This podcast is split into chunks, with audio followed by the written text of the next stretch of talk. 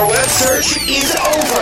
It's time to release your mouse, turn your speakers way up, and hang on to your hard drive as the SEO rock stars log on to rock the net right out of the stratosphere. Prepare to optimize your Tuesday evening, jamming and spamming with the always highly ranked SEO rock stars. Guaranteed to be a night filled with great memory.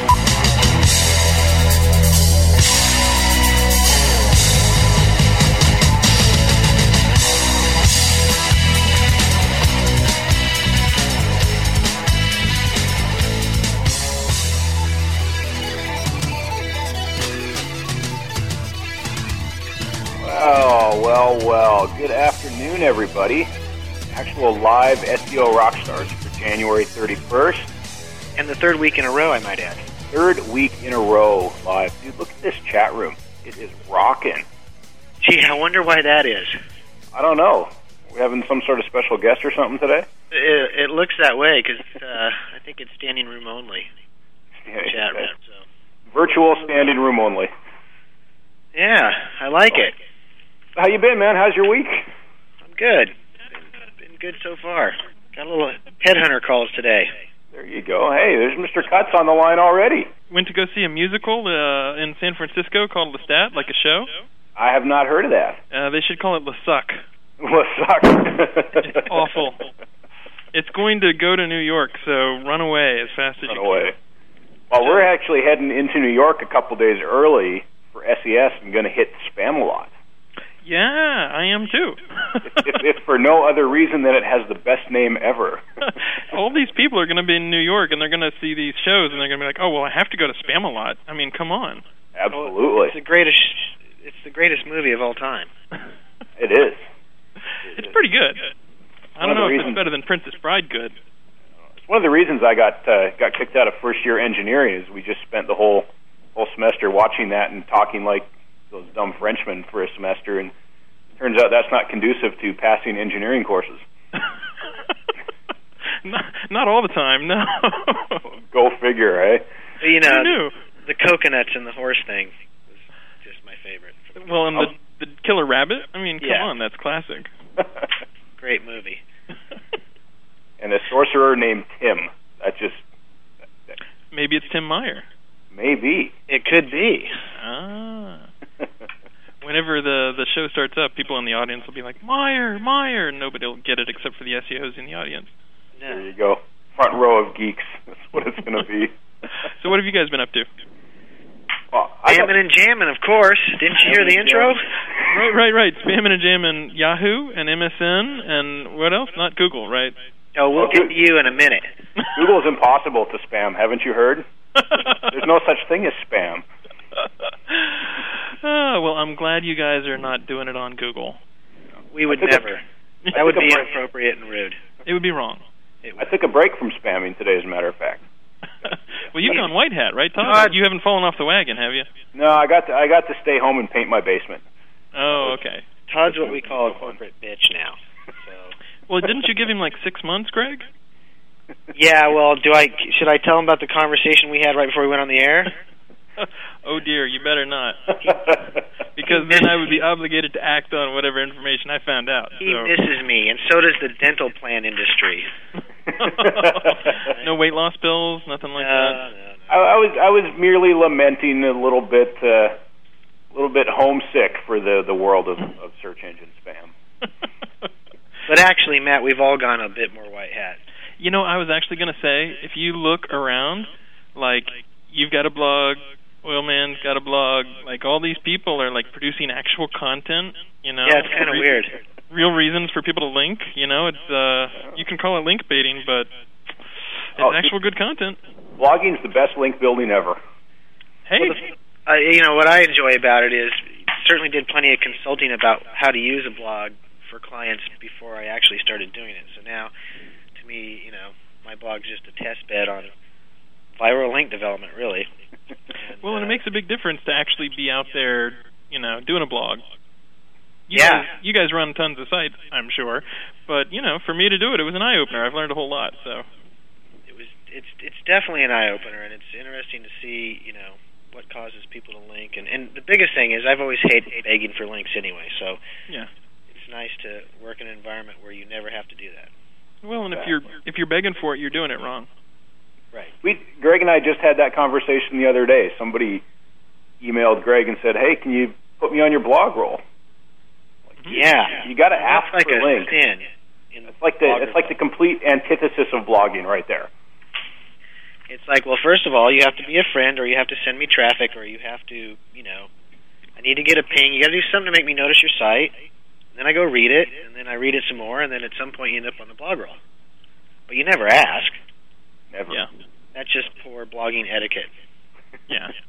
Now that we're professional bloggers, we we understand the etiquette. Oh yeah, I'm all over it. And if you're not so, going to uh, yeah, I've noticed a few people like Dave Naylor railing on uh, blog comment spammers now. And there's that's kind of funny, isn't it? It, it really sort of is. It's like you know, now that I run one, that's really annoying. Now, see, I haven't done that. I just smile and delete it. It's not. I'm, I'm actually thrilled that I'm my blog has been indexed to the point now where I'm a victim of it. That makes me feel like a real blogger. Well, and give it a little bit of time. I think you'll you'll grow to hate it. You're, you're still, you know, in the early stage, right? You've only been doing it for a couple months, right? Yeah, only a couple months. But I have Well, ways. It's I can a good reach- research tool, though. If you want to, I mean, you track all those comment spams coming in, and you get to go find all those good old Right. crusty See, I used to actually have to hunt for those abandoned blogs. But now, now I you know the tracer see- patterns to check for, huh? Yeah, who you know the domains come and say, "Hey, I know that guy." That's the most interesting thing. Well, there's a there's a few people who you know they have their blacklist, like, oh yeah, I, I don't want to spam my friends, stuff like that. Yeah. So Well, and that's what kind of what it boils down to. I was getting hit really hard right before um, Las Vegas PubCon, and uh, a guy that I know who's a quite a prolific blog spammer was there, and I just walked over to him and said, "Hey, dude, you got to take me off your list." he went, "Oh, dude, oh man, I'm sorry." And uh, you know, within two days, it was like 75% of the blog spam was gone. yeah, so it's a matter of, uh, you know, th- there are some benefits to having been in that world when you go to run a blog now, I suppose. absolutely. It's it's kind of good to be able to say, uh, dude, uh, leave me out. you don't need my link compared to the other 200,000 you're trying to get. Hey, there you go. Fifty Exactly. bloggers can't be wrong, right? well, you know what?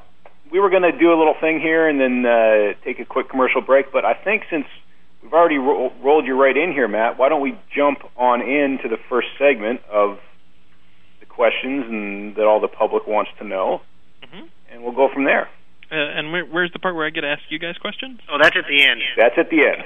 Definitely that's, that's after the one hour mark. Yeah. oh, that's after that five o'clock. Did you say you had to leave at five? Yeah, I do. You know, I'm actually giving up hockey to talk to you guys. Oh, we're very thrilled that you would do that. Well, Roller well, hockey is that still the big thing at the Plex? Roller hockey, do you ice skate? You know, it's interesting. As the company gets bigger, it can be harder to get enough people to come out. So, um, I'm happy to get a nice little four on four game going, which is pretty good. But uh, believe rollerblades, me, I need the exercise. Yeah. Now, how, you guys can build your own rink. Right. well, parking's a little tighter these days, so any flat surface tends to accumulate cars. But um, you know, that's all right. You could just go buy the arena. Why build your own? it turns in an out it's actually good exercise. mode, aren't you can skate like a little ways away, and then you can play hockey in a abandoned parking lot. So, there you go. but yeah, let's do questions and whatever Okay, so we got a bunch for you. Now, I sat down with the we, you know, people were posting questions on Todd's blog and my blog, and I went through and kind of grouped them together on on basic topics. And I took out all the ones I know you won't answer. Thank so you. uh, we don't have a lot of you know for you listeners out there. If you if you post questions like all things being equal, an H one versus an H two, which is going to rank better? From past personal experience of hearing Matt talk a million times, I kind of know which ones he would not really answer. So I didn't want to waste time talking about those kind of specific points. Um, but Oh, we have a lot of legal stuff too. right, right, and there's no Department of Justice or Chinese questions in here at all.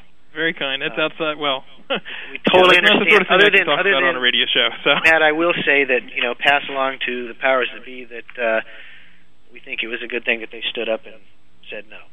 So, I will pass that feedback. uh, but we'll we'll definitely going to leave those out of the loop. I appreciate it.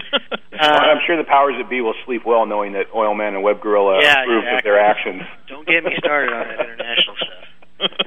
So that said, I'm sure we'll probably start off with your your least favorite topic in the world, and that would be the uh, litter box slash sandbox. oh, okay. Um, Let's see. Least favorite. Would that be 301, 302, or? San- yeah, this, you could pick. Oh, dude, we love we love your 301 handling. That's all good. Okay. Yeah, and we're gonna get to that too. Um, so I don't know. Did you catch the show last weekend? You know, the problem is, if you miss the show, it takes a little while to get posted sometimes.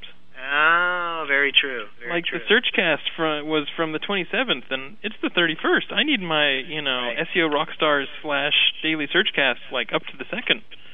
So Okay, well, as a, a little quick recap, you know, you've, you've heard all the, you've listened to Mike Grehan's comments. I'm sure that there is no kind of filtering at all that takes place, and it's really about Google deciding that your content is just crap, okay, and that if you do good content, in this case, and then there's people on my site thing where we clearly see what seems to be filtering primarily based on age. So, as a little test, we took Todd's link condom site, and uh, it's been around for a year. Has had about 800 links, all from blogs and you know industry places. Ranks really well, number one in Yahoo and MSN for link condom, and also the term link skank, which Craig uh, coined at a, a session that we did together. And there's And probably so- not a lot of competition for Link Skank. well, and that's the funny thing is, is that it's completely non-existent in Google results. Even for phrases on the little phrases like that, I have no competition that absolutely should pull the page. The results were full of sites that talked about, you know, Danny's site and all the sites that come up linked to Link Condom, but Google just never allowed Link Condom to see the light of day. Mhm.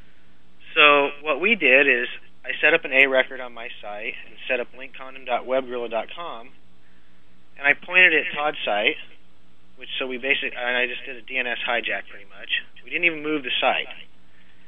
And then I took uh, the post that I wrote about Jeremy selling links, and I used the word link condom in that.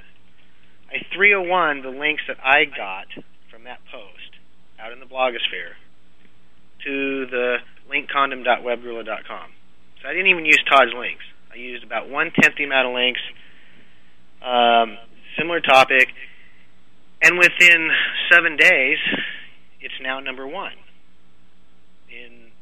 Google on about half the data centers right now, Mhm. but definitely in Big Big Daddy. So when we sit back and look at that, it really only you know seems to me that there's very very strong uh, emphasis on the age of the age of the domain, because all things being equal, um, when it was Todd's site, it was a new site, even though it clearly was the home site of that phrase, it was not allowed to show up.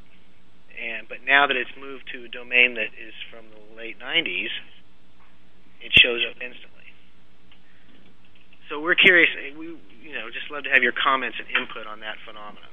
hmm Cool. Um, well, I've got my debugging console since I'm here at the Oh, Googleplex. Um, That's not fair. well, that's oh, and there's, you know. there's actually two other issues on this too. We one we never 301 the link condom site. So it's it's still existing as it was. So Greg's subdomain is is legitimately full out duplicate content of the original. That's that's something to bear in mind on on why it would pop so nicely that quickly.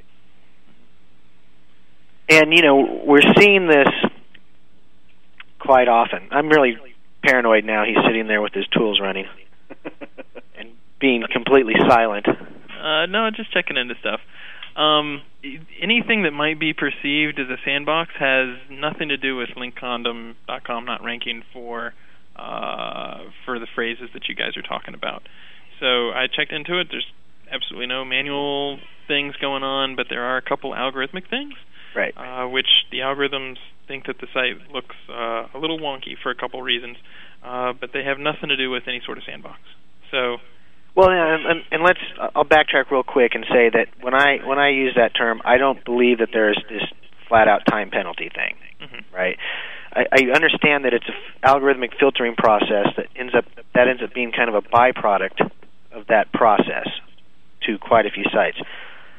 So the question then becomes is what gets removed when it moves to a different address that's older that causes the algorithm not to think it's a funky because we didn't change the content.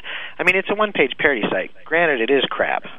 No, it's not crap. I mean, for well, from you know, that's why we use this as a, a kind of a test. no, it, it's a good example of link baiting, right? You know, link baiting originally carries this connotation of something bad, but really Right. all link baiting is is coming up with either something creative or something controversial or some sort of interesting, useful service that provides information. Right. And this site, you know, even though it's like one page, kind of hits at least two, two and a half out of those 3 mm-hmm. So, So why was it not worthy on its own?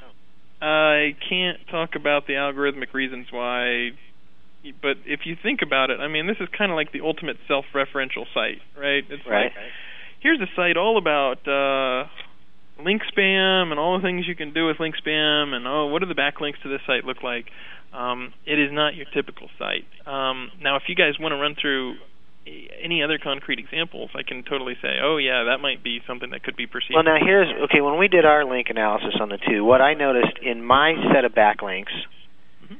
that pointed to my article about Jeremy and Todd's backlinks were that they were we shared a lot of common sites. Most people that linked to me also linked to the link condom site. He had far more in volume, Mhm. but as far as the overall quality of the link set and the people that were doing the linking, you know, people like Jeremy and Danny and, and Search Engine Journal and you know a lot of what we consider the the authoritative sites in our space. Mhm. So I know you can't. So if you can't explain why it wouldn't show up, can you explain why what's different about it being a subdomain of my site that would make it okay to show up?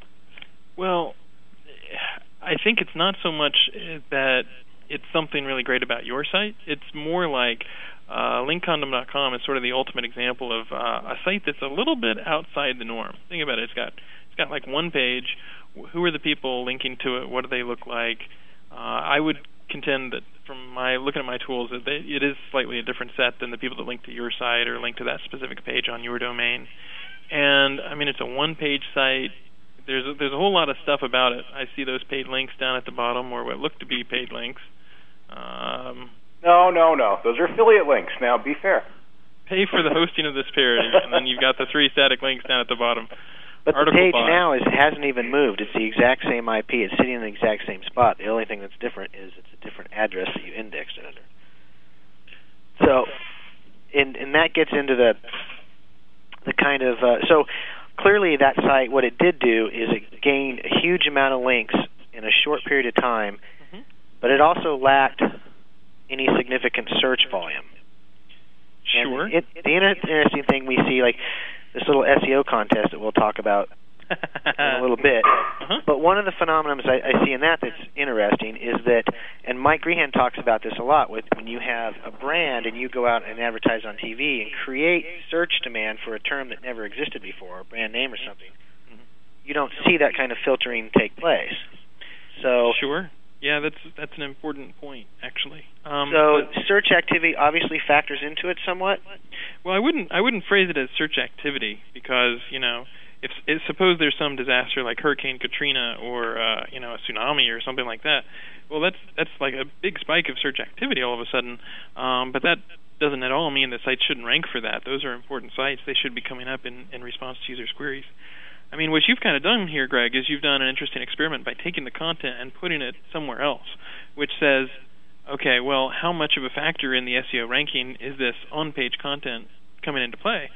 And since the content is identical, that's pointing more towards there's off-page factors or other algorithmic things that are resulting in the ranking change. So, I mean, it just it, it clearly, and this is, and we'll in a bit we'll kind of talk about some other stuff, but what we're clearly seeing is that there's definitely a different level of trust Mm-hmm. based on your time on the web, and there's also a difference in the rate at which you can explosively gain new links based on your time on the web.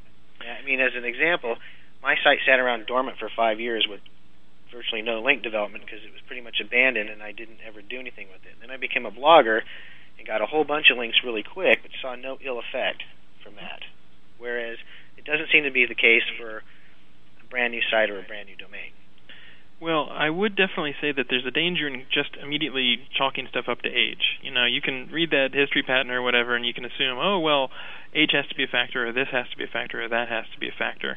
And what a more accurate way to look at it is, look, sites that are older would tend to have uh, a little more of the real world characteristics that would say this is a reputable site, whether it be backlinks or whether it be, you know, people looking for it because they know about it, or, or all of those indicators that say this is a real world site, that sort of thing.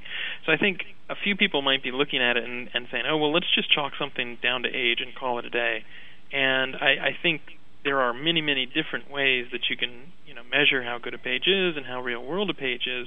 And just saying, okay, its age is probably simplifying stuff a little bit too much. But would it be fair to say that you're probably a little more tolerant to volatile link churn with an older site than a, a new one? I wouldn't characterize it like that. Um, well, would, would, would it be safer to characterize it as, as maybe not more tolerant to it, but more, you know, an, an older site's going to have a lot more links. So if it gets a little volatile at something that just happened, it's it's not a it's not a zero to sixty. It's like a 40 to 60 kind of increase sort of you know what I'm saying though? You guys would be good district attorneys you know that? You know like uh, where were you on the night of the 16th okay I see but uh but isn't it possible that there was uh, link growth that was uh, starting from a higher baseline or something well, like that? um, the, the, the the idea goes back to when you know in the, a lot of the good old blog spam days where people were throwing up subdomains on you know freeservers.com and all this and that with the idea being I can go add 100,000 links to freeservers.com, and it's really a blip in the radar of how many links they really have. It's such a small percentage growth. Well, it, it's certainly the case that you can imagine, uh, you know, taking into account how old a site is, how many backlinks it has, the growth, um, uh, you know, the amount of growth over time and the backlinks and stuff like that. Um, but it's not the sort of thing that I could go into a whole lot of detail about. Okay, this starting point versus that starting point, or baselines, or stuff like that. Um, the main thing that I would say is, you know, hey, go back to the what's the fundamental tenet of white hat philosophy? It's build good content such that people find your site anyway, and then your your links, you know, will just grow organically. But but here's where it comes in. Here's a real world white hat application that we run into quite a bit. So old client with nice old domain is launching a new product and a new brand. They really want to split that brand off on its own domain. And that will work fine in the other two engines. But what we find is that taking that brand and keeping it as a subdomain of the old site, it will do much better, much quicker in Google than it will if that exact same content sits somewhere else. So that, you know, granted there's always spam applications, but there's a lot of real world considerations to take into you know when you're thinking about what to do, with how you grow your long-term quality content on the web, and and address seems to be a big part of it. Um, another thing that isn't we've noticed a lot too because we obviously monitor some of the aggressive areas, mm-hmm. right? And before you guys launched this thing, um, the real spammy areas, hyphenated domains was the big thing, right? Mm-hmm. New domains, hyphenated. And what we're kind of seeing is that this, and when you first did it, it cleaned a lot of stuff up. Mm-hmm. Now we're seeing it all creep back in, but it looks different. It's now instead of keyword, keyword, keyword, keyword, it's these subdirectories off these old sites. I mean, if you look at, I'm looking at Viagra SERPs right now, for even buy Viagra. Mm-hmm. Seven of the ten, you know, they're all redirecting to some cheesy place to buy it, and they're all coming from um, these hosted accounts on domains that are really old that have nothing to do with the topic, where you can just go set up a free account and build links to them. So we've seen the face of spam change as far as what it looks like in your index.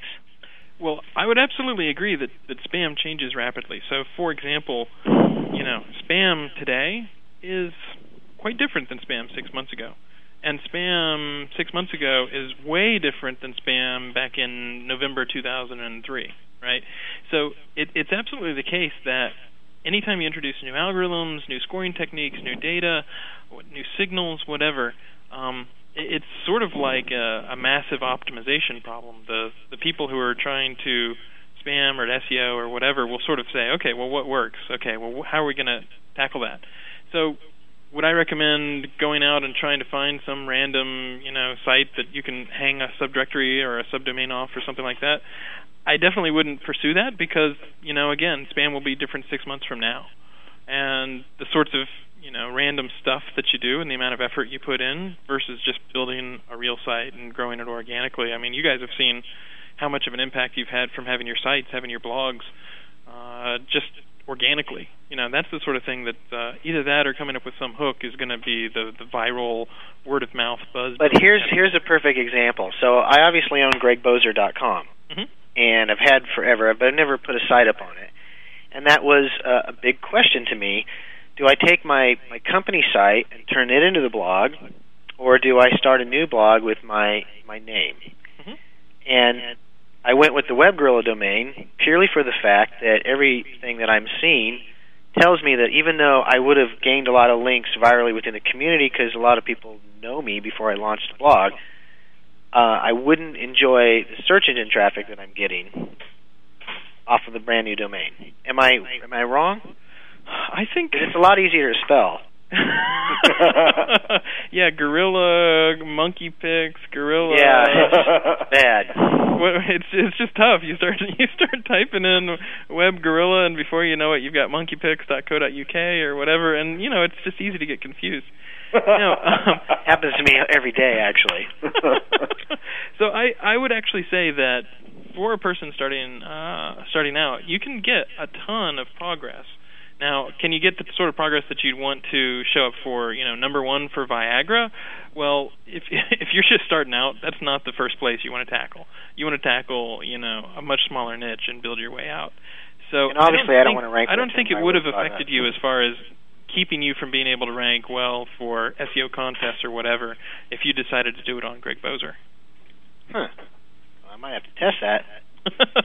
well, there's no okay. reason. You know, I've got mattcutts.com and mattcutts.com slash blog because if you just make the main site the blog, then you know now you've. You know, I could teach you how to install that WordPress in your root directory. well, I'll, you know, I'll tell you what, guys. I taught Todd how to do it. I start reading my Bloglines, and like every third time, it's you with your subdomain WordPress thing. It's like you tweak one character in that post or something. You and Dax, man. I'm like this subdomain oh, does it go out every time or whatever. Yeah, okay. nice. Actually, that's a fold in in Bloglines. Like it ought to be smart enough to say, oh, you know, he he tweaked like one character. Yeah, because I uh, try not to. You know, like I don't edit the post to change the date stamp because sometimes we don't want it to go out in the feed. But I didn't think about the comments.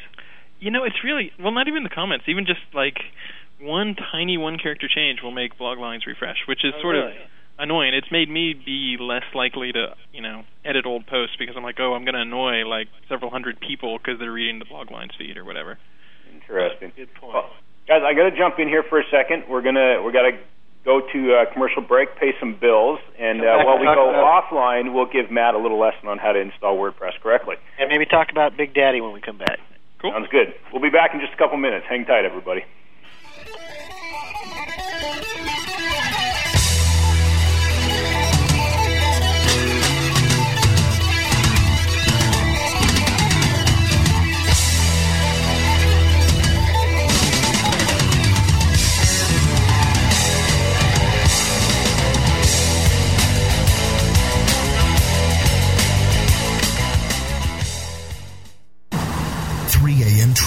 A conference in Oklahoma City. Steve Talbot's Ford Escort radiator hose bursts near the town of Hooker.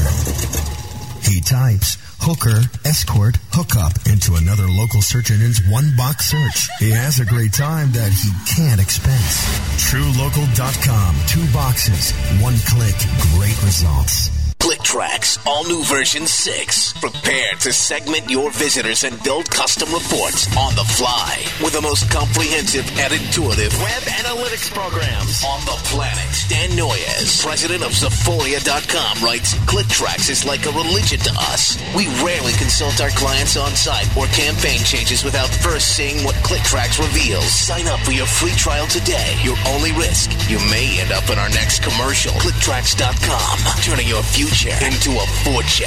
There's a lot of webmasters out there, and they all have traffic to send you. For them to send you traffic, they need to know who you are. Want to reach them? Heck, you need to reach them. To reach them, you need to be where they are. You need to speak their language. You need to tell them how you're all going to make money together sending traffic to your sites. Webmaster Radio is the place to reach them. Webmaster Radio is the place where webmasters, affiliate programs, and internet businesses come together to learn, share, connect, and do business. Use banners, buttons, sure, you've got those here. But if you want to put out the message that not only tells them what you do, but the spirit of your company, Webmaster Radio is the place. We'll put out a professionally produced radio spot that can be informative, entertaining, even silly. It'll get your message out to the webmaster community, and hey, we'll all do more business. Webmaster Radio, where everybody learns to make more money. Like the idea of gambling and winning with someone else's money? How about cashing in with a house? Sign up today with PartyPoker.com, the world's largest poker room and poker affiliate program. Cash in on one of the most lucrative and fastest growing industries for webmasters. There's $10 million paid out to webmasters every month. The world is your oyster, and every hand is a winner. Wouldn't you like a slice of that pie? PartyPoker.com. Betting on the house makes you a winner every time. Contact Alex L at PartyGaming.com for a great deal. PartyPoker.com. What happens when super affiliates hit the glass ceiling?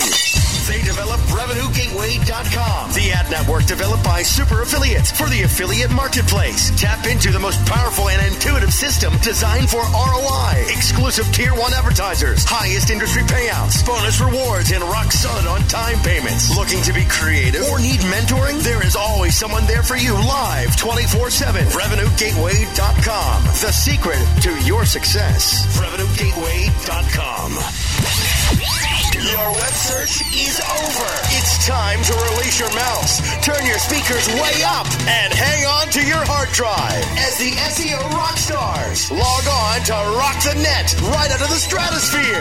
Prepare to optimize your Tuesday evening, jamming and spamming with the always highly ranked SEO rock stars. Guaranteed to be a night filled with great memory.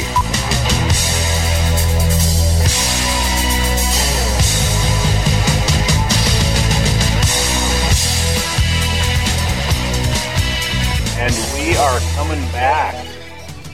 Welcome back to SEO Rockstars, everybody. Before we jump right back in, I have a really quick uh, Webmaster Radio announcement, and it actually concerns not only SEO Rockstars, but all the shows that uh, we run on the network. Um, you can now listen on your cell phone. If you head over to Mobilecast, um, there's a link on the webmasterradio.fm uh, homepage. Go over to Mobilecast. If you have a, a phone listed on their page and you have a data plan, you can listen to SEO Rockstars and every other show on your cell phone while you're driving and be a menace to society. But anyways, we're Oh, back. Are, are we all back? I am back. Do you guys miss me? I thought I you'd do. been banned from the uh, I thought you pushed the Webmaster button. Radio Index. I thought you pushed a button and made me disappear forever. There was, there was a little hole in my heart for a while there. It was brutal. it, it felt emptier. Yeah. Well, let's. Uh, we're we're clearly not going to have enough time in, in one show to cover everything we want to do. So let's jump right into the Big Daddy data center. And I know the question burning on everybody's mind right now is when are we going to see this thing roll out? And is it going to roll out in close to the form we're seeing it today? Ah, Big Daddy. Do people like it? I love I personally love it. Now I don't know if that's a good thing for you. No, actually, um, a lot of people have been giving us very positive comments, and not just the black hats. um, so let's see, what's the update on Big Daddy? Um, last time I did a blog post, two data centers were live running Big Daddy. Um, since then, a new data center has come up running on Big Daddy. Um, we've gone through the spam report feedback using the keyword Big Daddy, and we've gone through the dissatisfied link feedback that sort of tells, you know, general search quality issues. So um, I think I'll probably do a post on my blog and ask for more feedback, both spam reports and any search quality issues that people have. But at this time, it looks like things are a go to start rolling it out pretty soon. The thing to bear in mind is this is not just a data push. This is not just a change in the algorithm. This is not just you know uh, some sort of regular data center switchover. This is a change in some infrastructure. So it's going to go a little uh, at a more steady pace than you know your typical sort of Google Dance or your Google Update, something like that. So if I had to look forward, I would guess roughly one data center per week to be switched over. Um, I wouldn't be surprised if um, it may be the case that the switchover is complete by about mid-March, but it, that could go, you know, a little bit later as well. So the other data center that has gone live, let me go ahead and figure out that IP address. Uh, Let me know if you need it. I got it.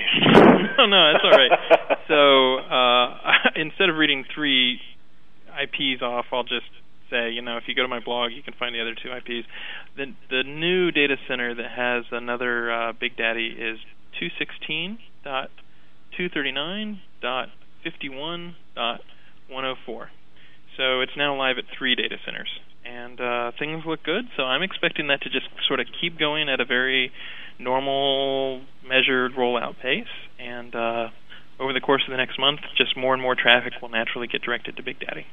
So when you talk about uh, it being a major change in infrastructure, obviously redirection is one of the big focal points of it. Mm-hmm. How you handle that? I would I wouldn't put it like that. Um, think of it like this change in the infrastructure lays the framework that will allow us to make lots of good forward progress on a lot of different issues, you know, in the future. So there are different policies of handling redirects and canonicalization, and those policies are, in my opinion, strictly better than what we've got now. Uh-huh. Um, but they're still yet to come. So, you know, we'll get Big Daddy out, think of it like version 1.0, and then over the course of the next few months as we keep collecting feedback and look for problems and, you know, hear about different ways that people want to do redirects differently or canonicalization differently, uh, we will take that into account and keep iterating to make sure that it gets better and better. So does And- that, does that that sounds a little bit like we're going to be getting back to more of a regular update. Are we? Is that sort of No. come back to maybe we're going to be looking at some some significant monthly changes once everything's rolled out and you're employing that feedback? No, I wouldn't put it like that. I mean, if you guys remember the the the good old days where on Webmaster World you could literally track when a Google Dance would start by the phase of the moon. Uh-huh. you guys remember Brett Tabke's graph that shows, okay, here's the full moon, so it's about time for Google to start switching over its data center. Um, once Big Daddy is out, I would expect that changes would be relatively transparent. Um, it's already at the point where your average user is probably not going to notice a huge difference uh, if they just do a random search on a Big Daddy data center versus the original, you know, Google Classic or whatever you want to call it. So um, there will be changes throughout the next coming months and throughout the rest of the year, but I wouldn't expect them to happen on a monthly basis. And for the most part, people won't notice it. They'll just say, "Oh, you know what? My www and my non-www are now acting the way I would hope they would act." Or, you know, the redirects work the way that I would have wanted them to work, stuff like that. You mean you're not going to need those links we're trying to get for you? you know, it's amazing to me how much fun people have trying to beat up my site. It's it's such a small little dinky site. I mean, we got you know, good ones. if you remember the early days, it took like nothing to push it over. It was Right. like on some virtual hosting account for like five bucks a month or whatever. And, so, and like, registered there was our SEO team that was like, oh, let's hijack, you know, Matt's Bacon Polenta post. There's some random dude who's like made a pseudo mattcutts.be or whatever. Uh, you guys know about .be, right? Oh yeah. yeah. You got your free domains from Belgium. Uh huh. Okay, good, good. They're So great for spamming and jamming. Jamming and jamming. if that free.info uh, plan last year didn't work, you can get in on the free.be's. Yeah. But um, so actually, when I, would read your blog the about the three the redirection stuff, it sounds to me that what you're going to eventually roll out is is pretty similar to the system that Yahoo announced as far as how you make the decisions on how to treat specific things. Is that a fair assessment? That is a pretty fair assessment, and in fact, we're we're a lot closer to that now than we were even like you know a few months ago. So if I could just say, you know, what will be probably both Yahoo's policy and our policy is the vast vast majority of the time we'll go with the destination URL. Um, and whenever it's something that's on site, then you can go with something that's shorter or prettier or something like that. Um, but if you go with the destination URL the vast, vast majority of the time, then you don't open yourself up nearly as much to any particular vulnerability about hijacking or any problem like that. Now, if you read Yahoo's slide of how they handle redirects, they have an asterisk on it. And their asterisk basically says, we reserve the right to make exceptions. And so Google, in the same way, reserves the right to make exceptions. Well, your Major League Baseball example one was was good. Yeah, you know, it's good to have a concrete one, and we actually gave that one at SES New York last year, and it was really pretty helpful because there were a couple people in the audience who were like, "Wait a second, you got both the source URL and the destination URL showing up," and then Danny Danny Sullivan checked it out, and he was like, "Oh well, Yahoo's doing it too." So, I, I think that um, our exception rate will be under half a percent based on the heuristics that I've seen from various people. And So- those will be manually reviewed. Uh, not necessarily, but you know, if if if it turns out that it is a problem even after uh, switching to this heuristic that says 99.5% of the time always go with the destination, uh, we're open to going with the destination all the time, but we're hoping that there's still some room for things that are very clear-cut cases that the algorithms can spot, or possibly that people look at to verify that they're okay. Because you know, a user would rather have a, a prettier URL as long as there's no risk of hijacking. If there's still a substantial problem, uh, then I, I think Google is open to always going with the destination URL. So if the hijacker should happen to figure out the secret sauce that causes you to display the original URL, you'd be open to just going to a default. Where you land is what you get. Yeah, um, and we've had discussions uh, internally within Google, and uh, so there, there's folks who contend very strongly that the set of heuristics that we're putting into place will be the right set of heuristics. But ultimately, what matters is, you know, webmasters shouldn't be stressed, and users should get the best URLs that they can possible. Uh, and we've got to make sure that those two issues get solved. And so, if uh, if it turns out that the the only real way to make it 100% sure is to go with the um, destination URL, then I would not be at all surprised if that's the policy that we went with eventually. So that leads me kind of into another another realm with. Can we talk about the supplemental index a bit and duplicate content? Yeah. Um, one of the things that we notice now, I've heard you speak many times where you've said that there's really nothing diabolical about the supplemental index. It's just a place where maybe less trusted pages end up. But from our side of the fence, what we see consistently, one of the first things we end up having to clean up for clients typically is duplication. Mhm. And what we find is when you get stuff in that index, it becomes very difficult to get it out. As an example, there's a listener to our show who apparently he said he talked to you about this in in Vegas, but he sent a thing and I, I took a quick look at it. Basically, um, what happened was they had multiple domains pointing to the site, and that caused problems. They wanted to clean that up. They put up a robots text on one of the domains they wanted to get rid of, used a site removal tool, got it booted for six months. Everything seemed to be okay after that. But six months after the fact, when that period ran out, all those URLs were just put back in the su- or restored to the supplemental, and, and the cache date is like February of uh, 05. So the problem is the site has a bunch of proper 301s set up to tell you, the bot, that these don't exist anymore, but you won't come back to recrawl, re-request those pages so we could serve you the 301s. Right. So is there going to be any mechanism in the Big Daddy that would somehow give us a way to speed up that process and say, hey, we made a goof and there was duplication and it ended up in that index. We've it up. We'd like to get it out. How can we get you to come revisit that content so we can tell you where it's been permanently moved to? Sure. Well, I think that there's a, a multi-pronged answer to your question, which you know, by default, the initial incarnation of Big Daddy is orthogonal or completely independent of the supplemental index. So you've, you know, by default, those things are not necessarily related. But ultimately what I'm hearing from you and what I hear from other webmasters at conferences is I would like better tools that will let me manage, you know, what's my canonical URL, what URLs are showing up within Google, stuff like that. So uh, the URL removal tool has worked really well for the last four or five years. Um, but I wouldn't be surprised if sometime during the course of this year we, we took a fresh look at that and said, okay, how do we make sure that that integrates completely well with all the other different parts of the system? Um, the other thing that I'd look for is um, what started out as a Google Sitemaps tool, you know, so that you can give a feed of your URLs and say how often they're updated to Google, has gradually been in, evolving into sort of a webmaster console.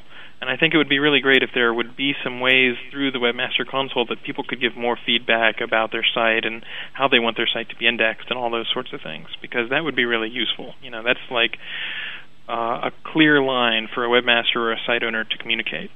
So I think some of it may get better as uh, the supplemental index gets recrawled and those 301s or those 404s are seen, and it doesn't do any harm in the ranking as far as you know if a page shows up, a user can click on that result in the supplemental result, they'll just get redirected through the 301 or something like that.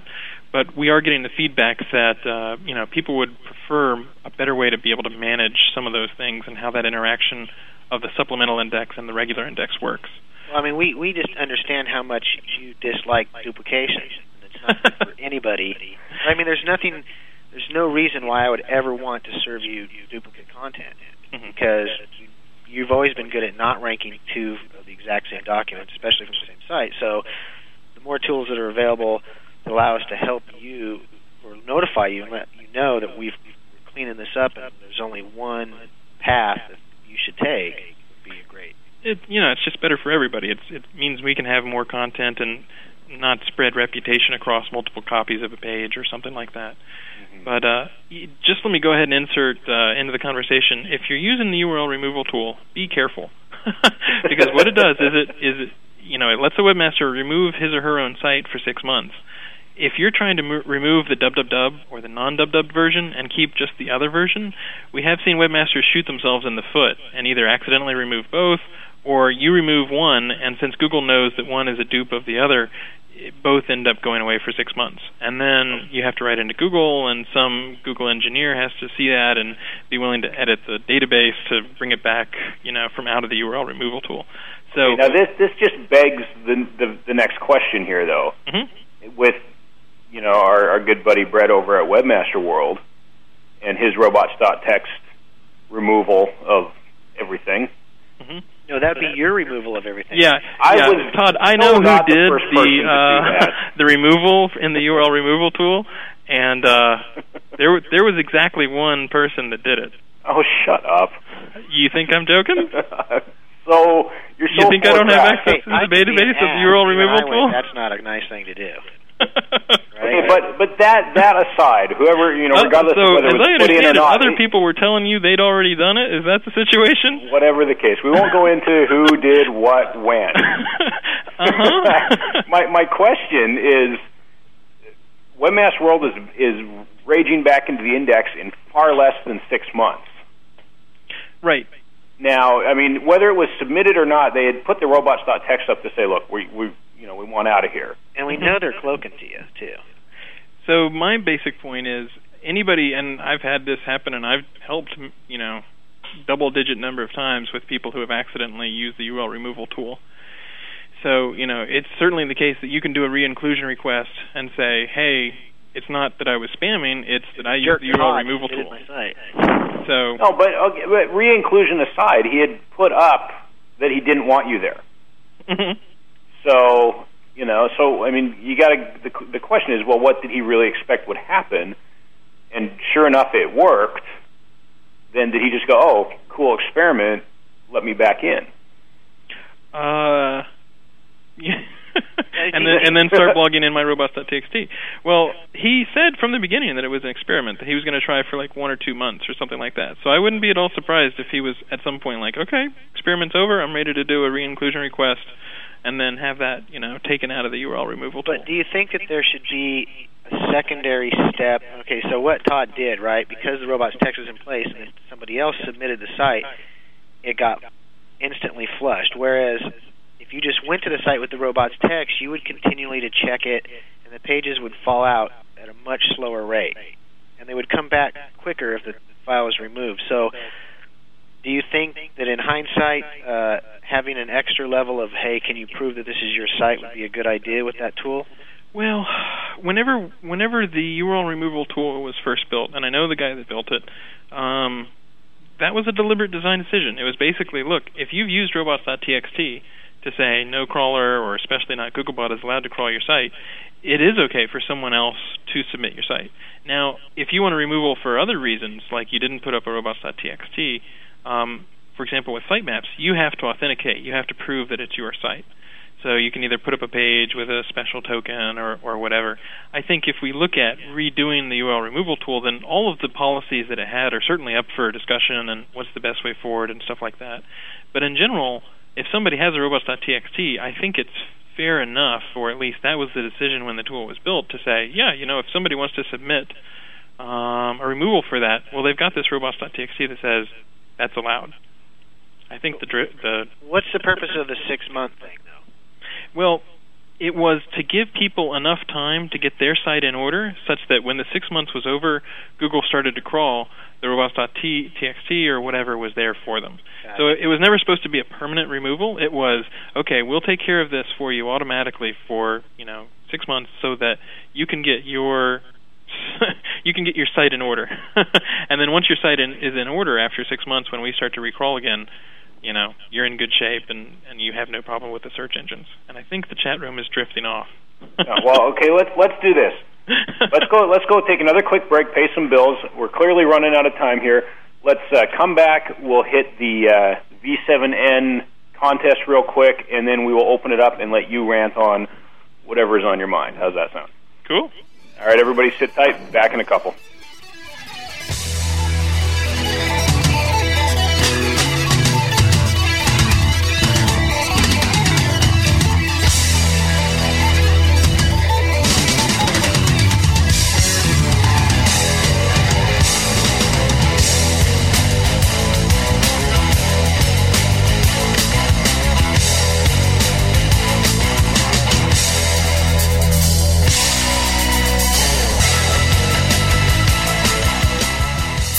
Decade, millions of visitors seeking top ranking have visited their site. When it comes to the internet marketing expertise, one name clearly stands above the rest. Bruce Clay Incorporated. With a flexible, time-tested, and spam-free process to SEO and PPC, Bruce Clay has become the number one choice for companies of all kinds seeking to improve their search engine ranking. Utilize their latest tools, training, consulting, and services. Let Bruce Clay create a tailored solution to meet your internet marketing needs today. Bruce Clay Incorporated. PR Web is the pioneer in online press release visibility. Think beyond search. Online visibility is what really matters. PR Web's exclusive online visibility engine delivers your message to your customers and major media outlets. Get the credibility and attention you deserve.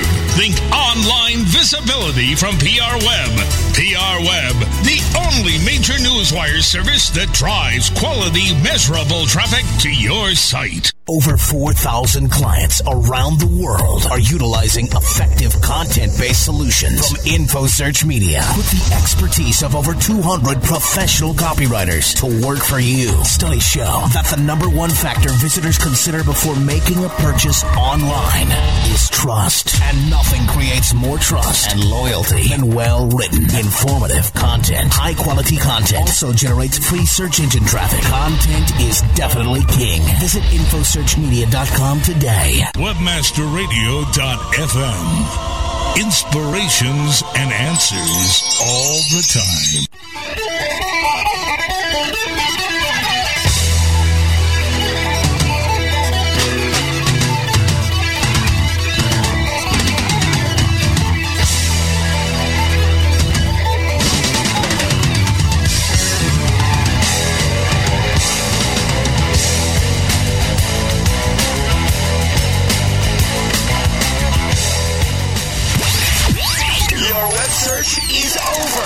Time to release your mouse, turn your speakers way up, and hang on to your hard drive as the SEO rock stars. Log on to Rock the Net right out of the stratosphere. Prepare to optimize your Tuesday evening, jamming and spamming with the always highly ranked SEO rock stars. Guaranteed to be a night filled with great memory.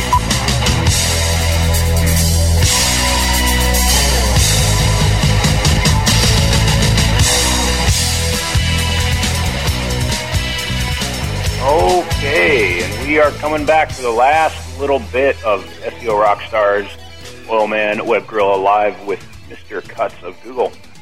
Everybody still hanging in there? Yeah, man. Okay, cool. Let's talk SEO contests for a couple minutes here. Wait a second. I, I need a little more detail. Are we talking about uh, head-to-head SEO generations on Ning.com, or No, are we talking just too. vanilla SEO contest? Talk about crappy link bait. hey, it worked. It did. You know, if I the just, idea is to get Ning to was, maximum was a little links bit with minimum better. effort, then you got to give uh, that Makula was that his name? Yeah. You got to Yeah. give him credit for that. You know. Oh, It was very, very creative. Of course, Ning is Okay. really slow right now. Am I Oh. still winning? Right now? Or have you guys to- click spammed it? yeah. I got a bot voting for me. You can totally see the tears. I'm like, yeah, Davin, you got somebody clicking for you. Uh-huh. Yeah, he does. It's, it's it's not really difficult to game that system. oh my goodness. The only thing is to deal with how slow it is. well, Yeah. okay, that's that's rude. You know. But uh, but I, I was thinking more of of uh, our, our good friend John Scott and the V7N gibberish word Uh huh. contest. And Uh huh. I mean, it, it, it you know, arguably it's kind of silly to have a contest where hey, who can rank for a, a gibberish word that doesn't even exist, and so on and so forth. But I mean, do you guys does Google have any opinion whatsoever on that sort of thing and, and what's going on? I mean, you guys are indexing. You're indexing it like mad, you know, for a couple exceptions of it. It took you a fair bit longer than Yahoo to pick up and display those new pages, but Yeah, that was you know as as we're making the transition to Big Daddy, we got a lot of stuff going on under the hood. So sorry that it took us you know an extra seven hours to you know. Oh, no, it was more to index some of those nonsense terms. It was funny because I saw the initial stuff by Danny. He was like, "Oh, don't make me post about this," and then I went to sleep and woke up the next morning and there were terms on Google. So, I, yeah, what are what are the counts right now? It's like five million. Well, let's talk about the counts a little bit because here's the interesting thing. You guys are all nuts when it comes to coming up with these count numbers. So, your buddies at Yahoo who have 20 billion documents, right? More than that's more than you. we have more than than Yahoo, in my opinion. So, um, they they're giving a count of about 1.5 million. And here's an interesting thing.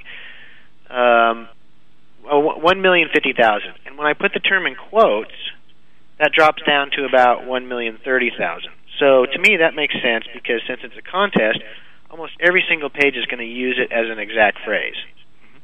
When I do that on Google, I get five million results. Uh, well, it depends on the data center. It's anywhere between 1.5 to 5 million. And when you put it in quotes, it drops completely in half. So it's like Google's telling me that out of these 5 million, 2.5 million pages are only using either one occurrence of the word or the words are not right next to each other on the page. And that seems absolutely silly to me that that could be the case. So how do you come up with these numbers? So the first thing to notice is, and you still picked like the most boring part of the SEO contest to talk about, but okay, if you really want to hear about this, uh, the first thing to notice is result counts are only uh, estimates. And so, for example, if you've ever noticed, we only give three significant digits of result counts. So, for example, if you do a phrase search for that on Google, the v7n.com, blah, blah, blah, blah, uh, I get 2.87 million results. Now, it doesn't give you an exact count because it's supposed to say, look, this is just an estimate. I know that in the past there have been times when uh, you could do very strange corner case searches, like uh, search for Gary Price and then do search for Gary Price minus site colon slash dot, like really weird searches, and it would you'd actually get more estimated results whenever uh, you tried to restrict and say don't show me results from this site. And the reason for that is uh, the results counts have not been, or the results estimates have not been like the highest priority for Google because it's there as a rule of thumb to let you know how many documents you're searching through. What really happens is you're going through, you know, index posting lists and you're trying to estimate, okay, how far have I gone through this posting list to retrieve this many results? And so, depending on whether you use stop words or whether you use really weird search operators, the results counts can vary quite a bit. So, I would use them as a rule of thumb, and I wouldn't obsess and say, oh, well, there's more results for, you know, devil than God. Therefore, people It doesn't have anything to do with uh, making it appear that you are indefinitely bigger than your competitors. Actually, if you look, there was a there was a Chest pounding thing, you know. there was a study. I think it was somebody in Germany last year who basically said, you know, let's take the number of results and let's actually go all the way through the the posting list. And what they found was every search engine, if you go all the way through, uh, the other thing to think about is we're delivering you the first 10 results, right? So we're giving you an estimate of if you click the next page, this is how much more you'd see in the posting list and on the result counts. So by the time you start to go to result number 500, we may get a much more accurate results estimate. So I believe Google will serve you up more actual results than any other search engine. Now, you know, what will the results estimate say? That'll vary a lot by search engines. And if you, for example, on MSN, if you do a search uh, that's something obscure and then you click through, it may drop by a factor of five or nine, you know, quite a bit.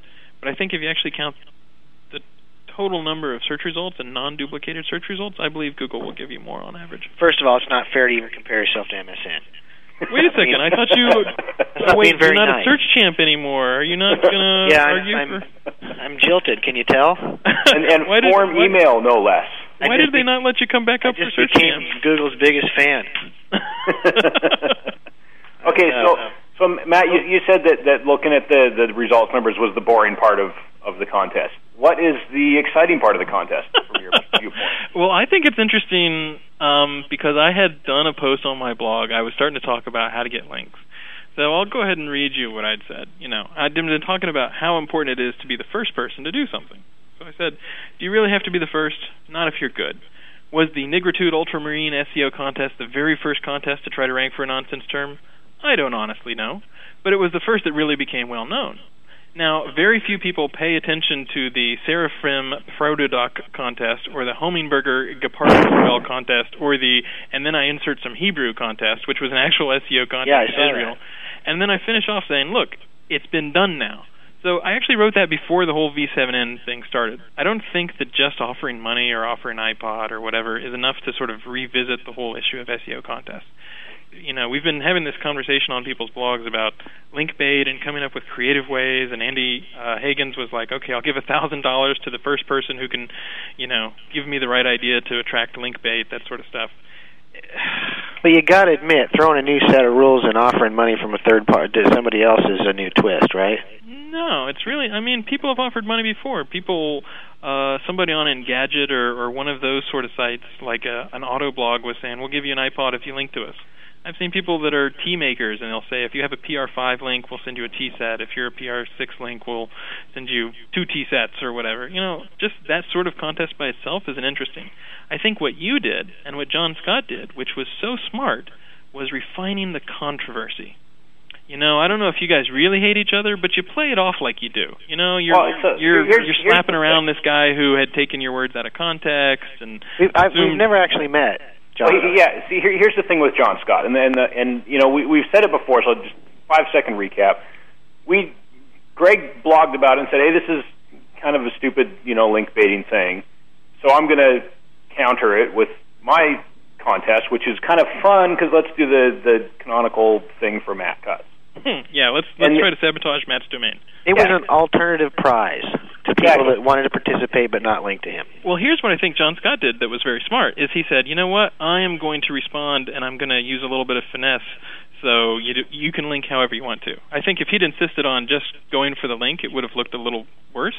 Oh, no question. now it's kind of turned into this interesting, fun little thing, and I'm sure we'll keep an eye on it. Well, you know, because my my point is, is that the the links that were generated for me, my experiment in it all was the links getting generated by people talking about the contest rather than asking somebody to link to you as part of participating in the contest. So I think the good links, the links of value, were the links that both John and I both got over the fact that so many people wrote about the controversy that I started. Yeah. No, I mean, And you- those ones links that will last for time and be more worthy than a bunch of spam pages that with a link back to you know what I'm saying? Of course, but that's White Hat Optimization 101. If somebody gives a link because they choose to for an editorial reason, that's going to be a higher quality link. It's going to last longer. It's it's going to be more likely to do you good. We the only point I'd make is you can take controversy too far. You know, you can stake it out so far on one end of the spectrum that after a while people don't take you seriously anymore. True. But well, and I think I think that's kind of where John Scott has has gone with it. I mean, we yeah, we kind of did try to hijack his contest and and whatnot, but you know, he, he's he's really gone over the edge with the controversy side of things, talking, you know, linking to Greg with Drunken Whore and you know all these all this trash talking stuff and calling me and Greg and Mike the Three Stooges and He, know, he likes to call names. But that's Well, fine, whatever. Yeah, and, I mean, and you, so there's sort you of guys, this- you guys think like black hats. You can't seriously be concerned if somebody links to you with like some random anchor tag. Oh, cl- cl- clearly No. not. But and and that's and that's the point I'm trying to make is that you know we're we're kind of we were in this to have some fun, and I don't know where John Scott really is or if he's really a nice guy or whatever the deal is, but he seems to really be legitimately seriously? pissed off at us. he's, he's taking it seriously when you hijacked the contest he started. I can't imagine why he wouldn't be up for some good fun when you decided to hijack his contest. Yeah, you know, I shouldn't No, no. blog when I've been drinking. yeah, well, precisely. No, I, I think it's interesting because you guys, even when you're doing white hat link bait, link bait, you think like black hats. You're like, oh, I can, you know, hop into somebody else's deal and try to, you know, stir up the pot a little bit. And you know, he just played back with you guys, so it's uh, it's probably been good from a brand Well, name at, at the end of the day, everybody got more links out of it. yeah, I don't know. The, contest got so much more well known, and he got so many more links out of what happened here that it's kind of turned out to be really good for everybody. I think if everybody can be a good sport about it and you know play like, oh yes, this is something smart, and look how artfully we responded, then you know everybody goes home happy. Right now, I'm still not planning to blog about it because I don't want to wade into it. But you know, But are you sniffing through the results looking for Link Network as a torch? That's what I want to know. Eh, you know, There's some good stuff in there. there's uh, there's all sorts of interesting things you can learn from all the website results. So you know, it's it's fun to check that search every so often. But there have been like four or five search results. I don't think there's any special tricks that we don't already know about from other contests and checking out just the web. So Well, the tough thing is because of the big daddy migration and everything is the results are really dramatically different from data center to data center. mm.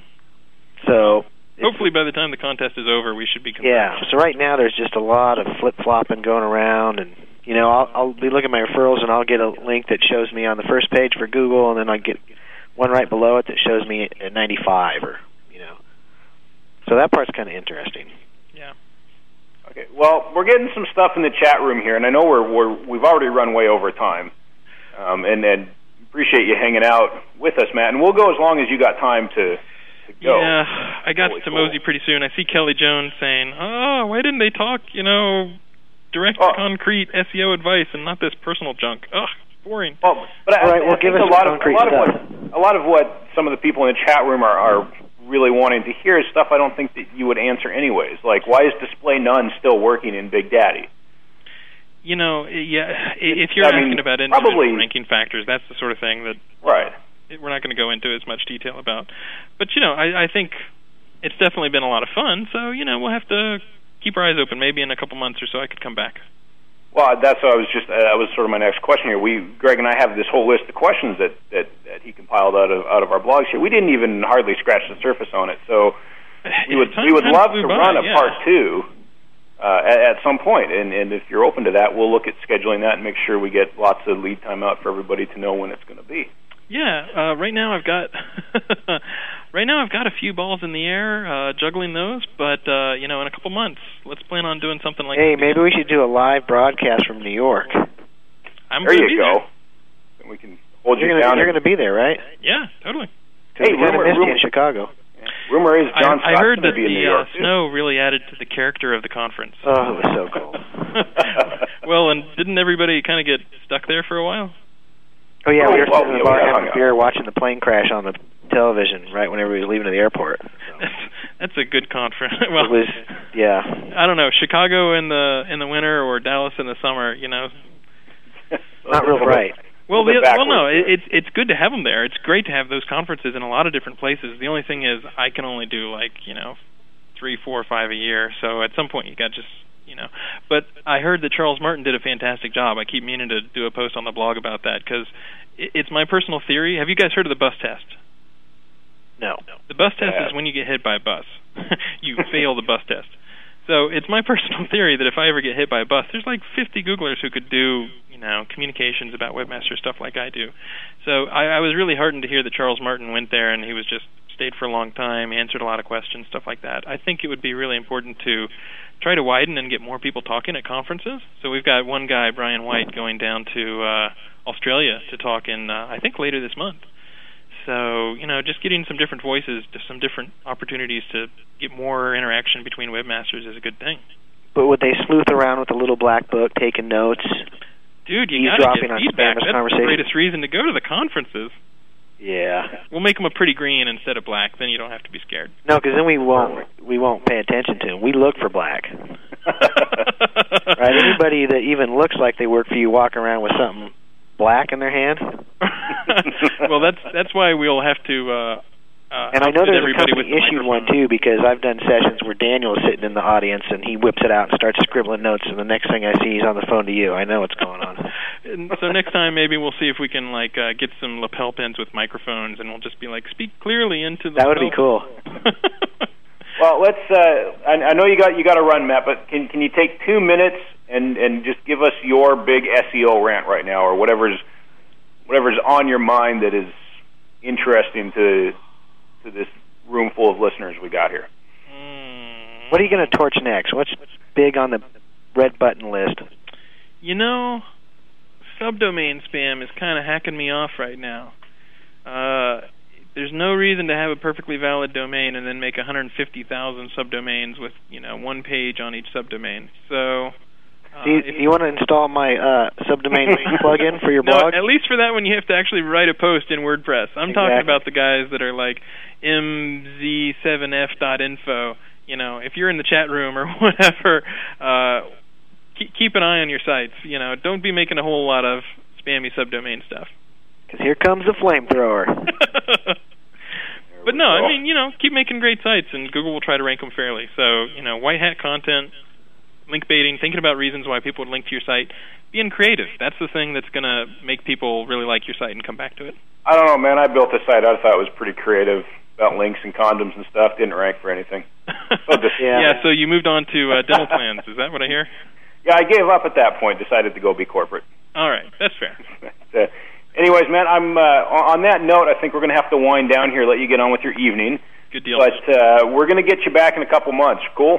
Absolutely. And we'll we'll see if we can follow up and see if we can address some of these these more technical uh, questions that some of our listeners had. But uh, thanks for sitting in, man. It's uh, a real great pleasure for you to come it- join us. Definitely Always good talking to you guys. it. I'll probably see you in New York at Search Engine Strategies. Absolutely. You Good deal. got it, man. Okay, All right, take it easy. everybody. Thank, thanks for hanging through our extended show tonight, and uh, we will make sure to give you lots of notice when Matt comes back for part two. Everybody, have yourself a great evening.